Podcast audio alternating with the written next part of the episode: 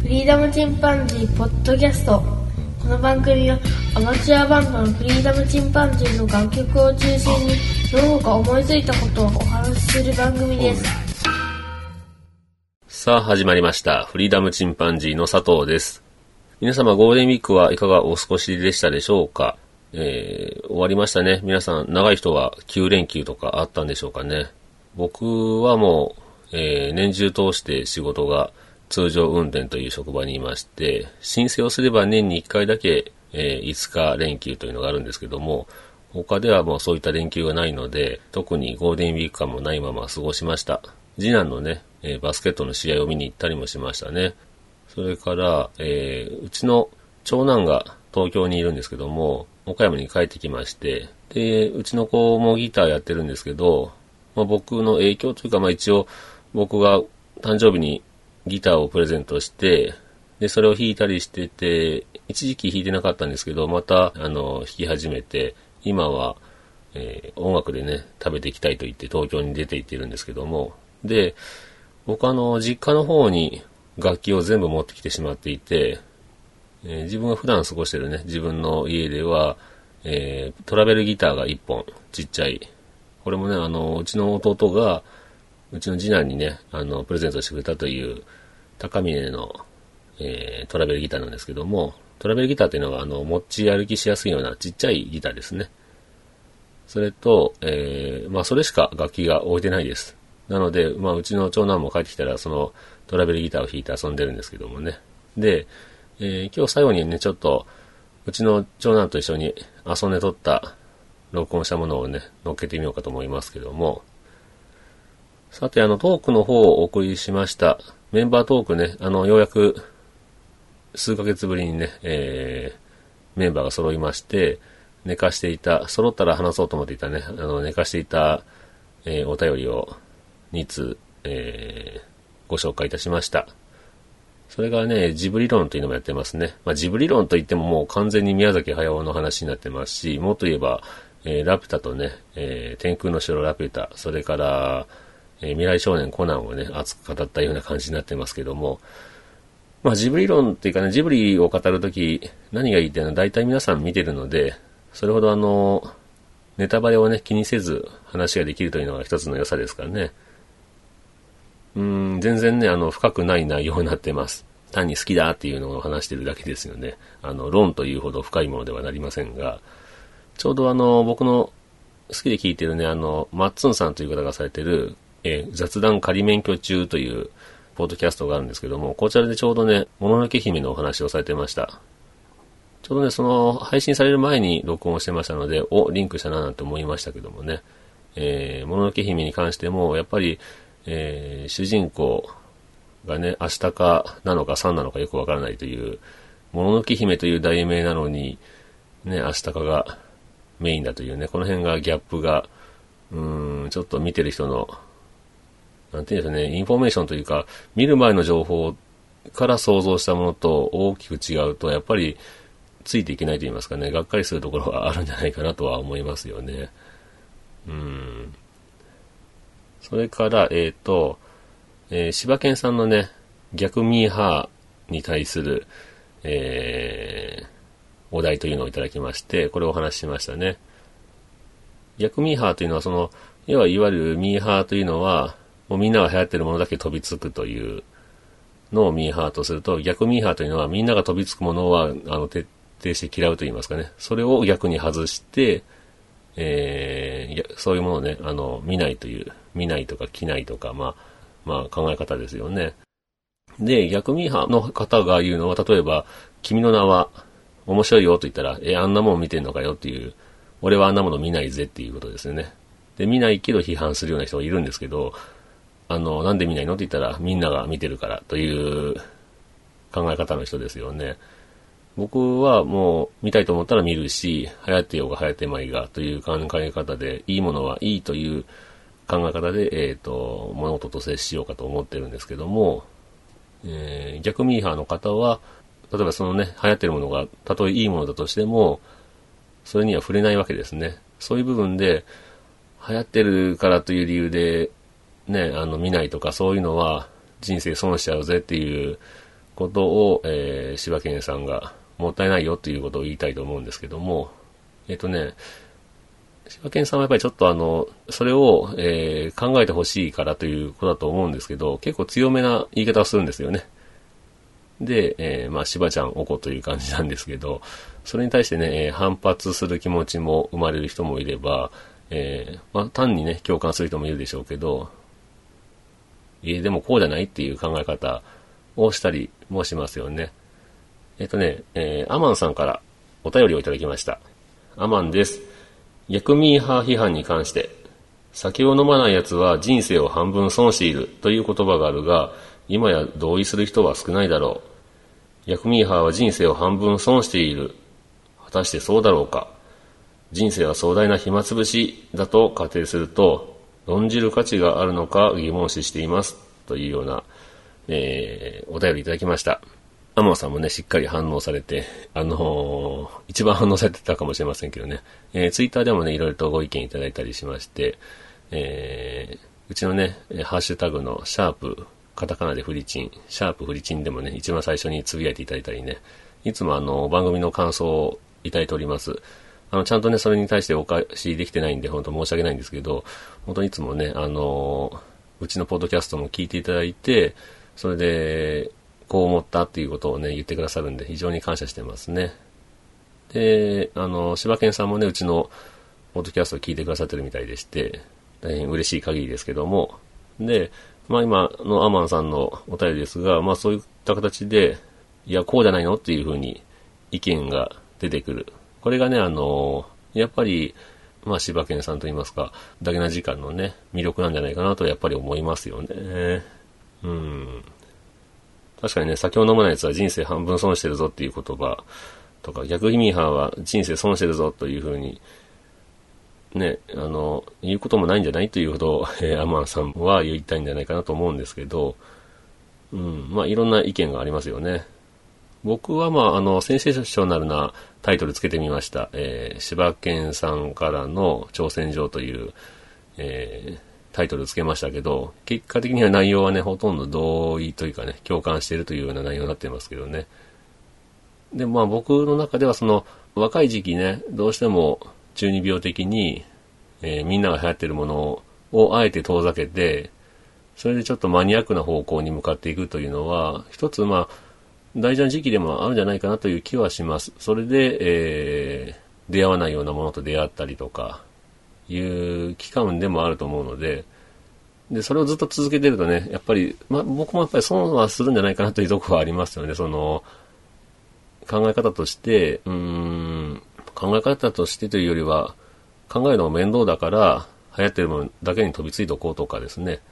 えー、流行ってるものを徹底的に遠ざけようというのはどっちも損してるとは思いますね。なので、まあ、もっと皆さんね、あの、幅広くいろんなものと接していったら、楽しいんじゃないかなという感覚はありますよね。いいものは本当にいいですからね。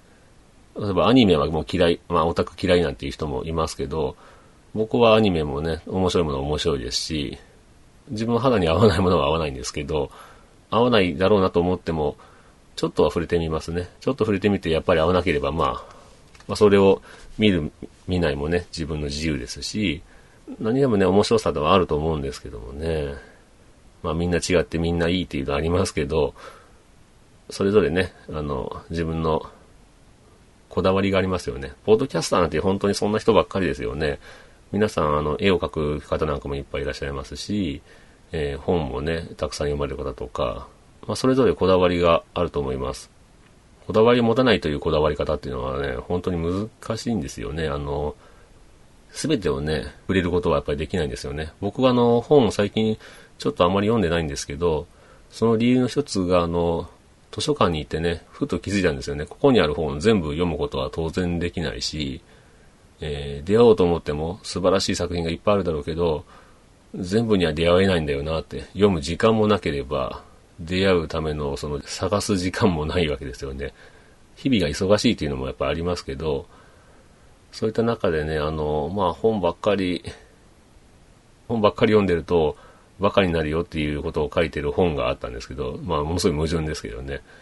うーん、まあ要は、自分の考え方というのを、まあ、考える時間がないわけですね。自分のことを考える、自分で考えるという時間を、えー、全部本に任してしまうというか、そんな感覚が不意にあの浮かびまして、難しいんですよね。その、例えば人が人生、ある人が人生かけて、えー、考え続けてきたことが一冊の本になれば、その本を読むだけで、あの、すごく自分も考えたような、お利口になった気になってしまうというところはあるんじゃないかなって最近思ったりします。でもそういった意見を聞けるというのは本の魅力でもありますし、それによって自分のね、考え方というのがより深くなればいいっていう考え方もありますしね、この辺僕すごく揺れてるんですよね。うん。ポッドキャストもいろんな人の意見があったり、まあ単に面白おかしくやってるものも、本当にあの、気持ちが和みますしね、それもすごく僕は好きなポッドキャストの聞き方ですし、えー、ニュース系とかね、あと、まあマニアックな内容のものですね、えー、を聞くのも、やっぱり面白いんで、まあ、まとまんないな、考え方が。僕は結局ね、そう考えると、やっぱり、そんな強固な、こういう考え方っていうのは持ってない人間なんでしょうね。なので、ポッドキャストもね、こうやって統一性のない、毎回テーマがね、ぐっちゃぐちゃになってるわけですけども、うん、それをね、魅力だと言ってくださる方もいらっしゃるんですが、えー、なかなかね、えー、それぞれのトーク、めちゃくちゃですんで、あの、バラバラですので、うん、ポッドキャストの番組一つとしてですね、えー、わかりやすい魅力というのがないポッドキャストをやっております。えー、まあなのでね、ちょっと見て中で気になったタイトルがあったらちょっと聞いてもらえたら、それでいいかなとは思ってるんですけどもね。はい。こういった形で全然まとまらない、えー、トークをお送りしております。まあ今回はこんなとこでしょうか。うん、また、アマンさん、えー、お便りくださいね。柴犬さんもね、どう思ったかなんて、また、良ければ、えー、ご感想ください。えー、ツイッターでもいいんですけどもね。こんなところでしょうか。うん、そうですね。問題提起っていうのは、あの、投げっぱなしでもいいとは思いますけどね。ポッドキャストでも僕もよく問題提起をしてるかちょっとわかんないですけど、問題提起をして、えー、皆さんがそれぞれね、考えてもらったら、楽しんでもらったらね、いいと思います。まあ、思考の遊びですよね。ということで、えー、今回はこんなところで終わろうと思います。えっ、ー、と、うちのね、息子が、うちの、えー、うちの長男ですね、が、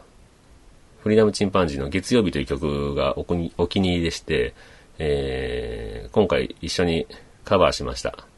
で、息子もね、トラベルギター、トラベルギターですからね、あの、正直音質は非常に良くないですね。えー音質良くないギターの割には上手に弾いてたんで、あ、ギターの腕上がったなと思いましたけども、で、息子がギター弾きながら歌って、で、僕は楽器がないんで、ゴミバケツですね、プラスチック製のゴミバケツひっくり返して、えー、ちょっと、あのまあ、太鼓のように叩いております。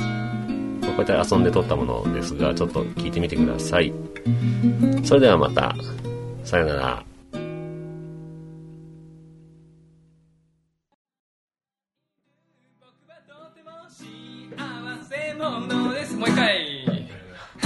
C マイナーちゃった。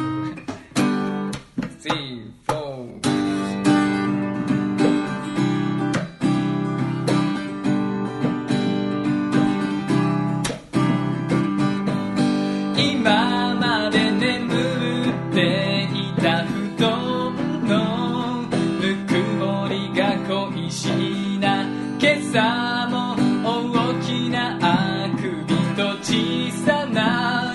ため息ばかりする。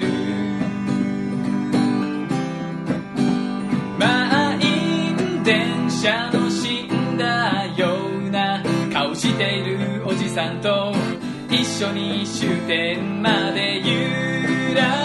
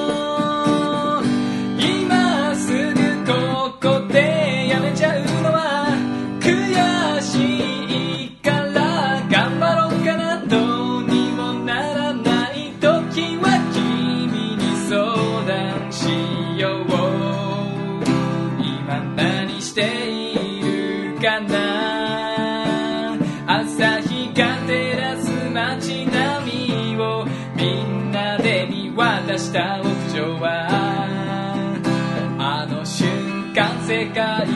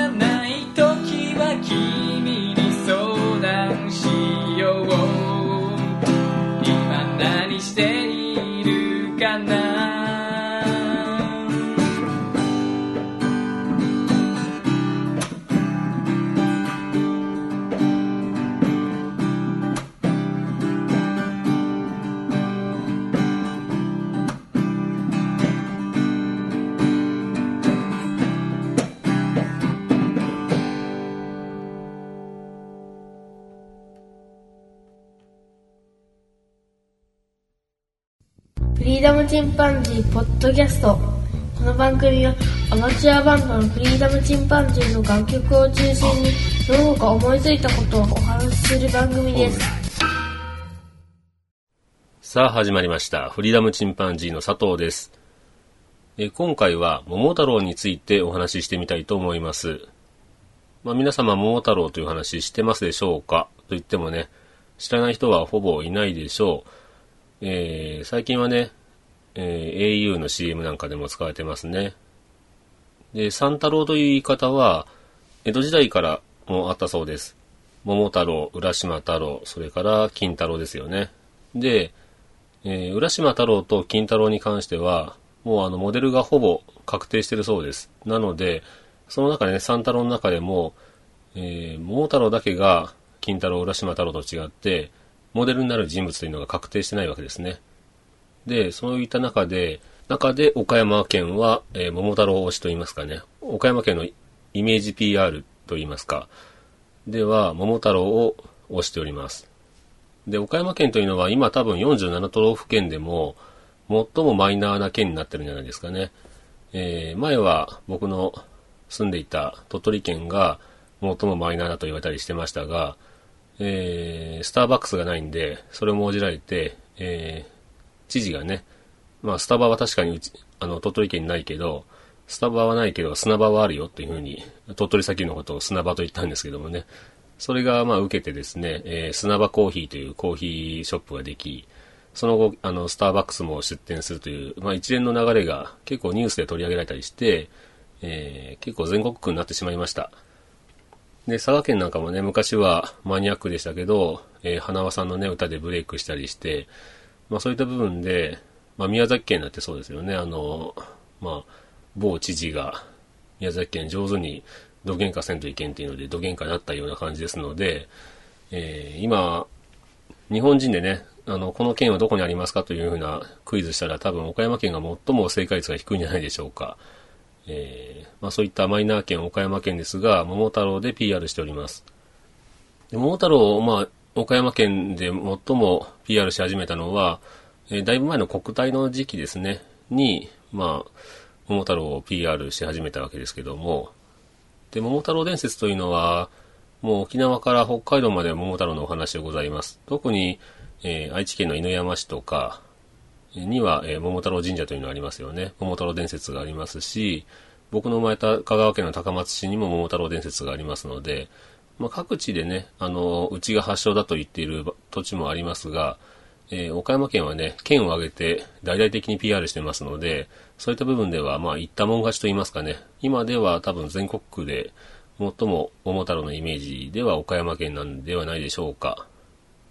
で、そういった部分で、まあ、岡山駅降りてもね、岡山駅の前には桃太郎像が立ってたりとかですね、もう至るところに桃太郎というものがございます。で、まあ、岡山県が桃太郎を PR したという部分で、一応根拠みたいなものもあるんですけども、それをちょっと今回お話ししてみようかと思うんですが、まあ、桃太郎の物語とオーバーラップする部分というのは、えー岡山では裏伝説という鬼の伝説があるんですけども、この鬼の伝説と、吉備津彦の神という、えー人物の戦いですよね。鬼と、えー、吉備津彦の神の戦いという部分のお話が、まあ、桃太郎のお話と、まあラ上手にオーバーラップしてます。なので、あの、岡山県が発祥の地なんだという、まあ、根拠にしているわけですけども。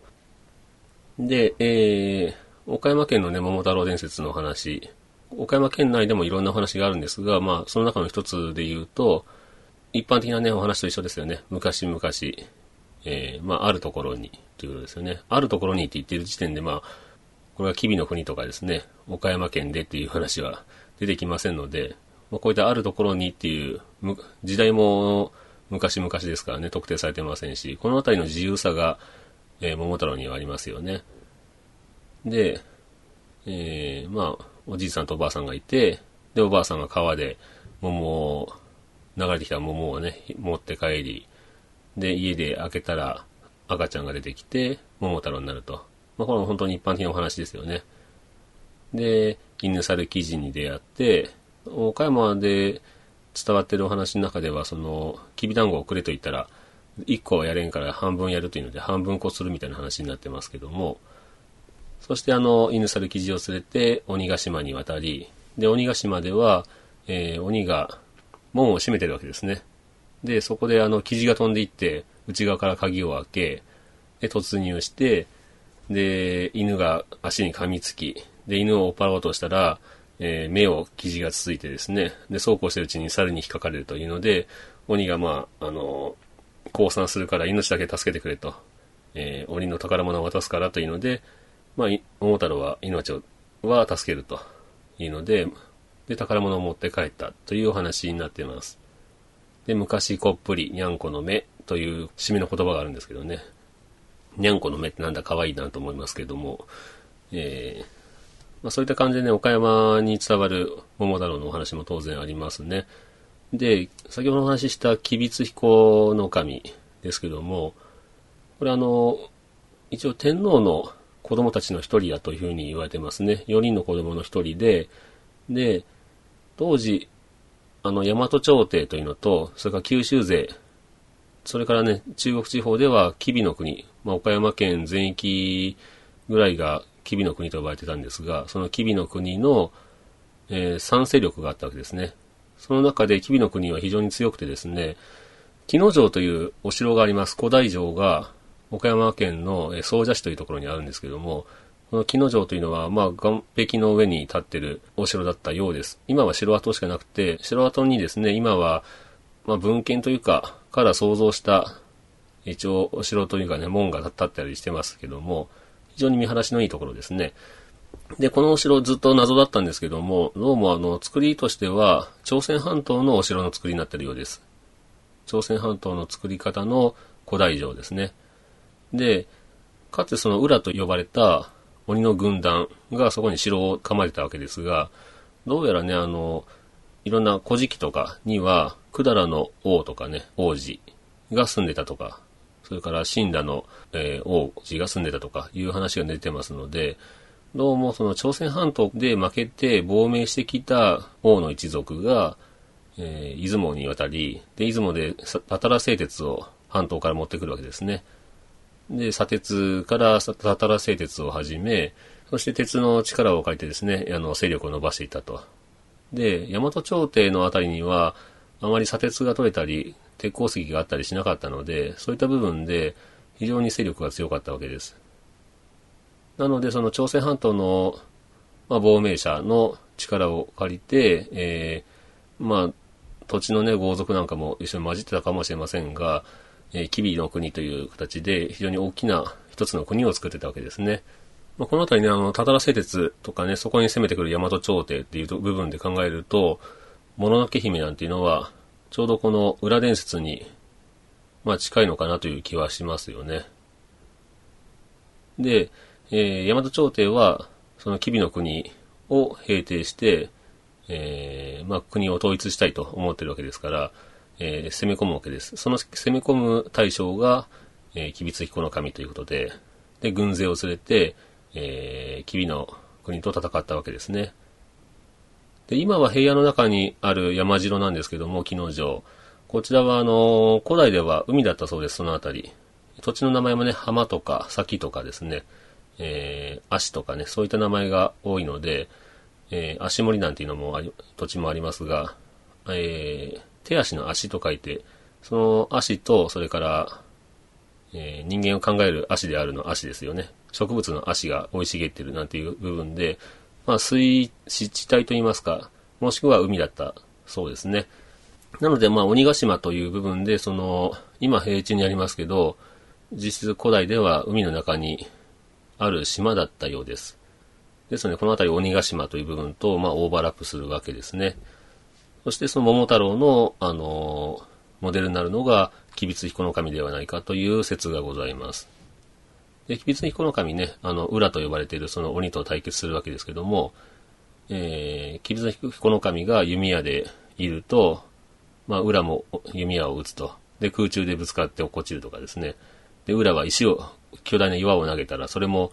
えー、空中で、えー、吉備津彦の神の弓で、まあ、相殺されるというので、なかなか勝負がつかない中で、で、吉備津彦の神が、えー、号泣と言いますかね、大きな弓で一気に2本撃つわけですね。で、油断したユラが撃ったその弓は、1本渡るんですけど、もう1本は飛んでいって、裏の左目に当たるというので、で、その裏の目から出た地でですね、治水川という川があるんですが、その木の城のふもとにですね、まあ、水が流れてないような川なんですけど、そこには血がな、鬼の血が流れてできた川だというような伝説もございます。まあ、こういった形で、えー、吉備津彦神社とかね、吉備津、えー、神社とかいう神社も岡山にはありまして、そちらではね、片方では吉備津彦の神が祀られ、もう片方では破れた、えー、裏の首がね、あの、埋葬されているお釜なんていうのがあるんですけど、釜というのはいわゆるお米炊く釜ですよね。その釜の底の方に首を埋めてあるわけですね。で、そこの釜を炊くと、えー、裏がウォンウォンとうなるというような、えー、お釜神事なんていう神事もございます。そういった形で、えー、岡山県にはその裏伝説、それから彦の、つびつ彦の神の、えー、お話があります。これも実際にあった話なのか、事実なのかどうかもちょっとわかりませんけども、神話に近いような感じですが、まあ何しろその大和朝廷と吉備の国ですね、が、まあ戦争になったというのは事実だったんじゃないでしょうかね。で、えー、まあそういった部分オーバーラップするので、岡山県では桃太郎は岡山の発祥だというので PR しております。で、桃太郎の伝説というのは、似たお話はいっぱいあるわけですね。で、最も似てるのはやっぱり朝鮮半島のお話だそうで、朝鮮半島で伝わっている物語と、桃太郎の話が非常によく似ているというので、で、まあやっぱりそちらから渡ってきた渡来人の一団だったんじゃないかなという気はしますけどもね。で、中国の奥地にも似たお話があります。それから、もっと言えば、ギリシャ神話にも似たものがあるそうなので、ひょっとしたらまあギリシャの方からですね、えシルクロードを渡って中国から朝鮮半島を渡り日本に入ってきたというお話が、まあその土地土地で変化して桃太郎になったという可能性もありますね。で、で全国に桃太郎伝説あります。あのーその土地土地で自由に話が作られ、それから江戸時代にはね、子供向けの本なんかでどんどん創作されて、えーその後大人向けの本も作られたりしてですね、それから戦争時代、第二次世界大戦の頃なんかには、軍事教育といいますかね、その中に桃太郎が使われて、まあ、鬼畜米英、鬼を倒すんだというのでね、あの、桃太郎がアメリカと戦うようなお話まで作られてました。まあ、その辺自由度があるというのは、桃太郎というお話のね、一つの魅力かもしれませんね。土地によっていろんな話があります。あの、山にせ、えー住んでる鬼を退治しに行くというお話もあれば、島に行くという話もありますし、これは山岳信仰とかね、それから海の信仰とかいろいろ、そういった信仰の部分で結びついてできたお話かもしれませんね。で、お話によっては、命乞いしたあの鬼をね、全く許さずですね、皆殺しにしたという話もあったり、えー、鬼がね、祭りをしていないうちに、老人と子供しかいない鬼ヶ島に、桃太郎が攻めていって、で、一回怖いから逃げ出したけど、でっかい犬連れて、また攻めていって、えー、宝物をね、盗んで帰ったなんていう話もあります。他にも創作された話の中には、桃太郎の後日談みたいなのもありますよね。これ面白いんですけど、あの、まあ、鬼ヶ島から宝を持って帰った桃太郎ですけども、まあ、鬼は怒り心頭ですよね。それで、鬼の王様が自分の美しい娘に、桃太郎の首を取ってこいと言って、えー角を隠してですね、えー桃太郎の元に、その鬼の娘が、